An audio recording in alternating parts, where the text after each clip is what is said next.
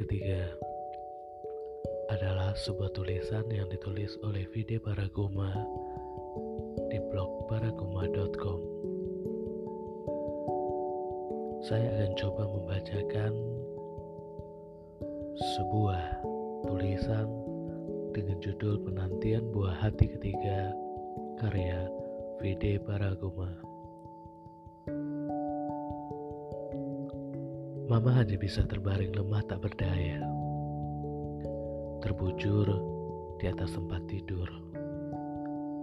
Perasaan tak tenang tergambar di laut wajahnya. Aku memperhatikan mama di balik pintu jendela kamarnya. Lima menit ku berdiri di depan pintu mengamati mama yang sedang gelisah. Sudah lima kali juga ku hitung. Mama membuang muntahnya pada sebuah ember penampung muntah yang berada di bawah tempat tidur.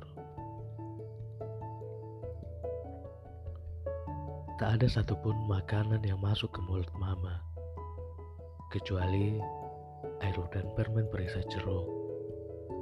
Hanya itu yang bisa diterima oleh tubuh mama ketika sedang hamil anak ketiga.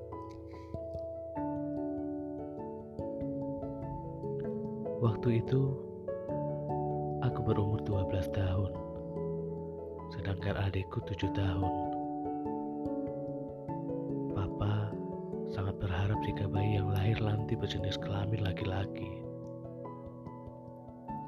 Lengkap sudah harapan keluarga kami jika semua ini terwujud. Hari telah berganti minggu dan minggu telah berganti bulan. Sudah genap delapan bulan usia kandungan mama.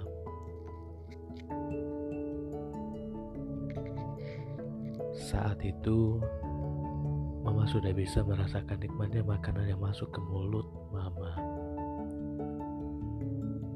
Semua makanan yang diinginkan dimakan agar jabang bayi yang ada di perut mama tumbuh dan berkembang dengan sehat. Tidak lupa Mama juga meminum susu dan vitamin.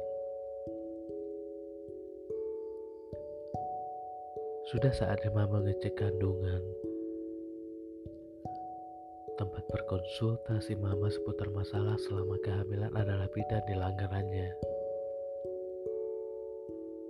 Selama sebulan, ini Mama tidak ada merasakan keluhan apa pun. Kondisi Mama sehat walafiat. Papa pergi menemani Mama untuk mengecek kandungannya. Waktu itu adalah puasa ke-26 di bulan Ramadan. Aku berdoa agar semua baik-baik saja. Saat itu, aku sedang bermain bersama adik di halaman rumah. Tiba-tiba, tanteku datang bersama anaknya mengabarkan kepada nenek Mama harus segera dirujuk ke rumah sakit karena hasil tekanan pengujian darahnya tinggi. Anak berusia 12 tahun seperti aku hanya bisa menangis mendengar rumah sakit dan membayangkannya. Sepupuku langsung menenangkanku dan juga adikku membujukku untuk berhenti menangis. Tanteku segera mengemasi pakaian mama yang akan dibawa ke rumah sakit.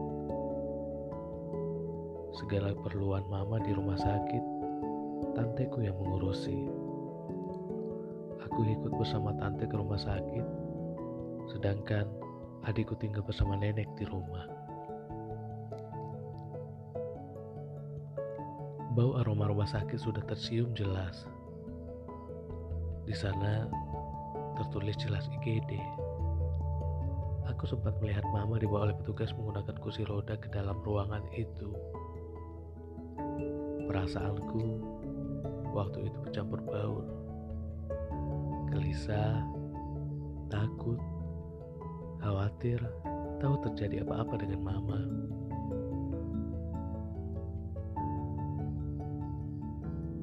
Cemas tak karuan, itulah perasaan yang dirasakan oleh anak yang menginjak di SMP ini. Aku masih ingat dengan jelas, Mama dirawat di ruang paling ujung.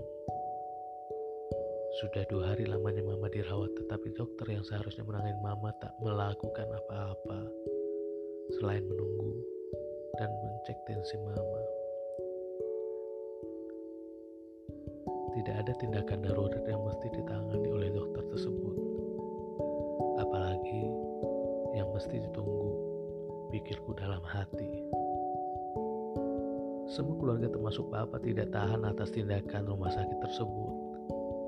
Papa hilang kendali dan tersulut emosi tak sadar tangannya memukul meja yang berada di ruangan itu. Tante berusaha menenangkan. Semua tidak bisa terelakkan. Kondisi kesehatan mama turun drastis. Tak mau makan dan sering muntah-muntah. Sampai hari ketiga mama dirawat di rumah sakit bertepatan dengan malam ke-27 di bulan Ramadan. Mama menghembuskan nafas terakhir.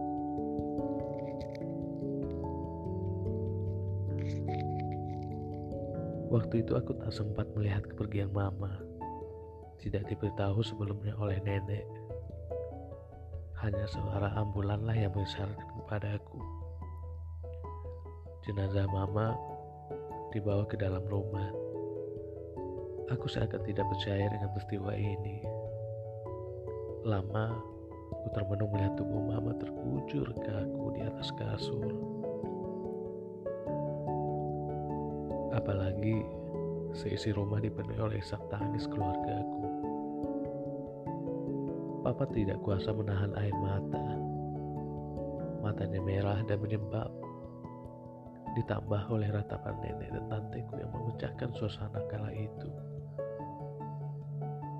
Beberapa orang yang melayat mendekatiku dan mengusap-usap kepalaku sambil berucap,